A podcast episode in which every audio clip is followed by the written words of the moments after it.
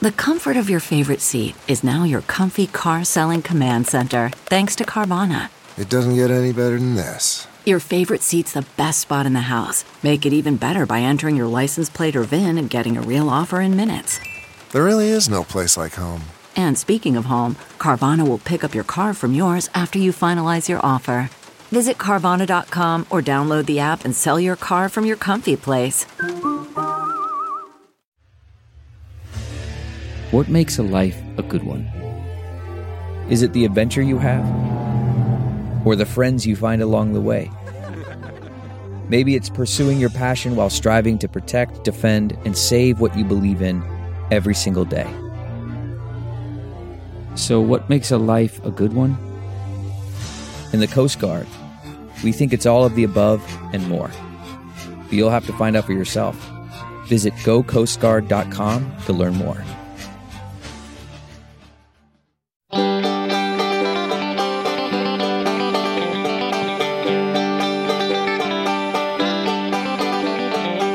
Welcome to the Caixin Sinica Business Brief, brought to you by SupChina. Each week, we bring you a roundup from the world of business in China from Caixin, China's authority on business and financial news, as well as interviews with Caixin Global reporters and editors. I'm Kaiser Kuo from the Sinica Podcast. Ada Shen is out this week. First, I'll look at the week's news. U.S. and Chinese negotiators are set to meet this week in Beijing their first face to face talks since Presidents Xi Jinping and Donald Trump agreed to a 90 day truce to their trade war last month. The two sides have held several rounds of talks by phone in recent weeks with the goal of reaching a long term agreement by a March deadline, but they have yet to meet in person to have more lengthy and detailed negotiations. In both countries, the trade war has soured the economic outlook and shaken financial markets. China became the first nation to land a spacecraft on the far side of the moon last week in what has been called a groundbreaking achievement for the country's growing space program. The Chang'e 4, a robotic probe consisting of a lander and a rover, touched down in the South Pole Aitken Basin, a crater on the moon's far side. The touchdown marks the first soft landing on any part of the moon since the Soviet Luna mission in 1976. The far side of the moon was first photographed in 1959, and missions from Europe, India, Russia, and America have already mapped it, but the Chinese landing opens the mysterious far side up for close exploration. Weak demand for the iPhone in China shows that Apple's flagship product is being hurt by its high price and the rise of cheaper rival devices in the world's biggest phone market. Apple cited sluggish sales in China when it cut its revenue forecast last week for the first time in two decades. CEO Tim Cook blamed a number of factors, including the strength of the dollar, fewer subsidies from phone service providers, and existing customers sticking with older models. He didn't mention that Apple had priced its new models at stratospheric levels. The iPhone XS Max, for instance, starts at $1,400 in China Flagship phones from Huawei and Oppo cost around half of that. Some of Vivo's entry level smartphones cost a quarter of the price. The average monthly white collar salary in China was $1,100, meaning that most new iPhones cost more than a month of work. China's securities regulator imposed record penalties in 2018 on dodgy market players, reflecting the country's continued crackdown on market misconduct. The China Securities Regulatory Commission issued 300 administrative penalties last year, 40% more than in the previous year. The Commission also banned 50 people from the market last year.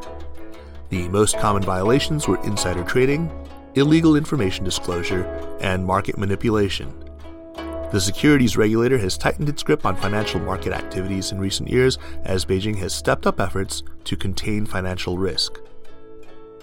International airlines will get to decide whether to hop over from Beijing's current international airport to the colossal new $12 billion one when it opens in September, China's air regulator said, giving the market a say in the major airline realignment.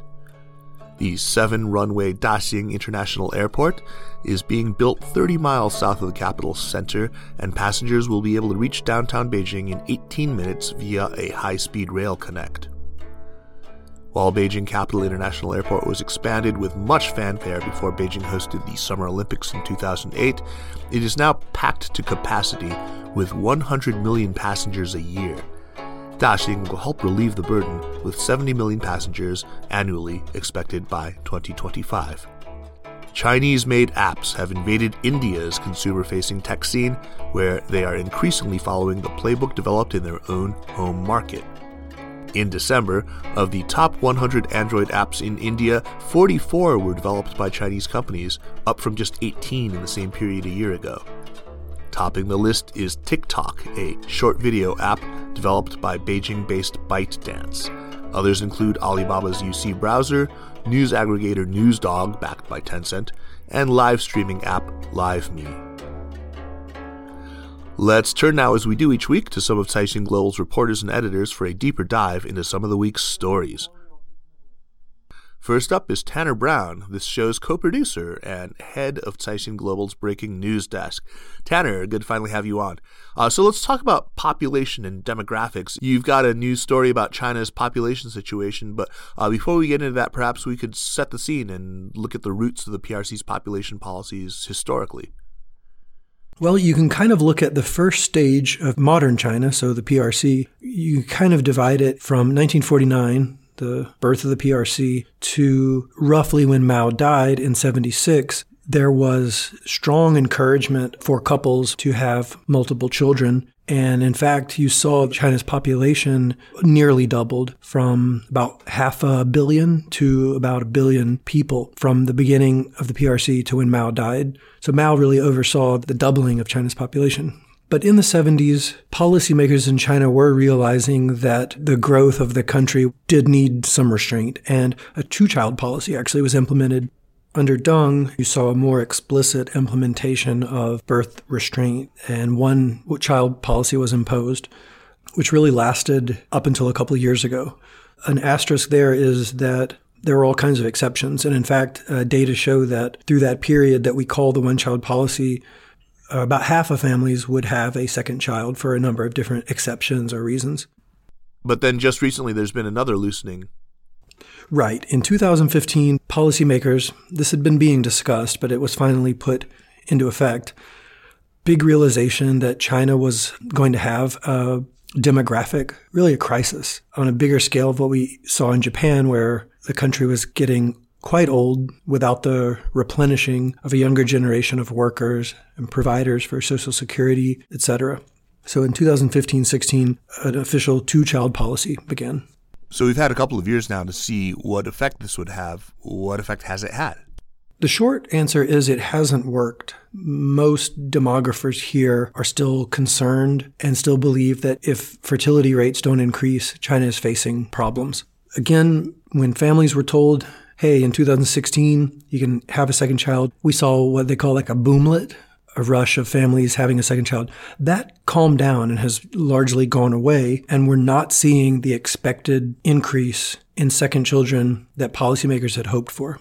So now we are at the end of 2018, and areas in China are reporting their 2018 population data. So births in Qingdao, for instance, fell 20% in 2018. That's overall. And births of second children fell almost 30% in Zhejiang province, uh, one of China's wealthiest province and a, quite a populous one, almost the size of um, the UK or Italy. Birth rates have returned to one child policy era rates.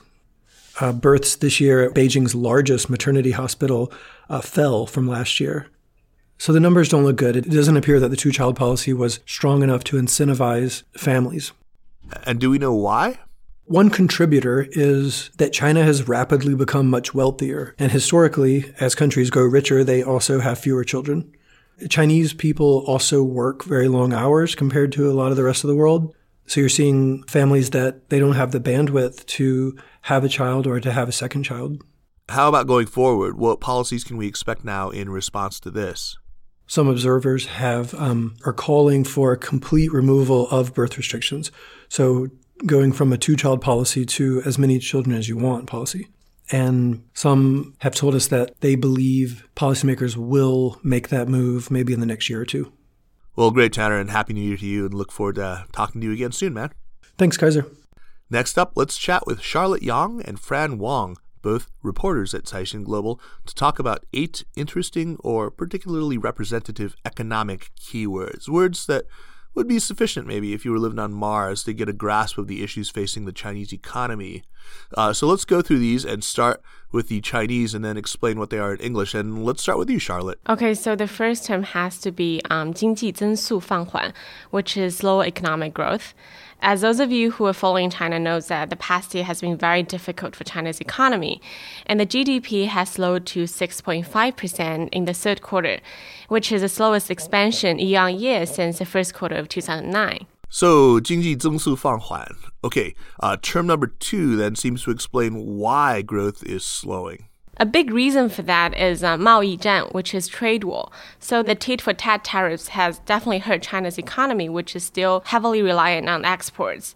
And also because the latest developments of, for example, the rest of Huawei's executive has added more uncertainties that people are worrying that this trade war is much more than just trade. Okay, this next word isn't one that's part of my everyday vocabulary for sure. It's 去杠杆.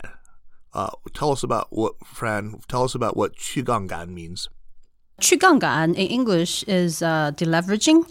We know that China's top leaders have since the summer of 2016 been trying to reduce the leverage ratio of the financial sector to control risks uh, which is now as financial deleveraging. And this campaign has led to squeeze on liquidity in the market and also constrained local governments' financial strength to invest in infrastructure, uh, which is the main driver of economic growth, because traditionally local governments have been borrowing off their balance sheet through shadow banking activities, uh, which is the main target of the financial deleveraging crackdown. And deleveraging uh, leads to two other words that have become important phenomena to watch. Can you explain these two concepts? Other consequences of the deleveraging campaign include a surge in bond default and also a rise in pledged share risks. Bond default is now in Chinese as 债券违约, and pledged share risks is known as uh, 股权质押风险. Basically, many of the major shareholders of Chinese listed companies have been putting down their shareholdings as collateral to borrow from brokerages and banks for their own investment and spending purposes. Okay, and Charlotte, we had another complicating issue. Uh, tell us about that one. So, another thing that added to China's financial turmoil is P2P collapse, which in Chinese is P2P 暴雷. So, this year we've seen um, a lot of defaults, fraud, and wave of closures. So, um, China's P2P online lending platforms, which saw explosional growth in the past years, have become a major nightmare for many mom and pop investors who lost their life savings as well as for government regulators. As liquidity conditions tightens, we've seen that one Ponzi scheme happened after another. Um, so Chinese authorities have stepped up a crackdown on the industry to prevent systemic risks. Charlotte, uh, continuing on our negative, negative aspects, uh, how about I see I see that one of them is related to the Chinese currency. What's this one? So um, the Chinese currency yuan has had a very tough year, which in Chinese we say that 人民币贬值. So um, this has to do with a lot of things, from China's slow economy to trade friction and U.S. interest rate hikes. So a weak yuan, like on the positive side, could help cushion some of Trump's tariffs hikes we mentioned about from the trade war, but it could also hurt investors' confidence and could also trigger um, capital outflows. And then finally, Fran, a lot of these were negative, but there were some things that may have pleased investors, right? Talk about one of these tax cuts. Yeah, tax cuts, uh, which in Chinese is uh, 减税, is a major policy the Chinese government has uh, announced that it will adopt next year in a bid to bolster economic growth. Basically, tax cuts can reduce the financial burden on companies, and also the cuts in personal income tax is expected to encourage people to spend, to consume. However, uh, tax cuts at a time of uh, slowing revenue growth as economic growth slows down could also add pressure on the government because, on the other side, it's going to increase spending in infrastructure this year as well as another major step to boost economic expansion. Well, thanks so much to both of you, Charlotte and Fran, for talking to us, and we'll talk to you again soon. Thank you. Thank you, Kaiser. And that's this week's show. Thanks for listening. The Caixin Sinica Business Brief is powered by SupChina and is produced by Kaiser Kuo and Tanner Brown with stories from the staff of Caixin Global. Thanks, of course, to Ada Shen. Special thanks to Li Xin of Caixin Global and to Spring and Autumn and Wu Fei for the music. Be sure to check out all the other shows about contemporary China in the expanding Sinica network. And be sure to follow the news from China every day at SupChina. Subscribe to our newsletter at supchina.com. Take care.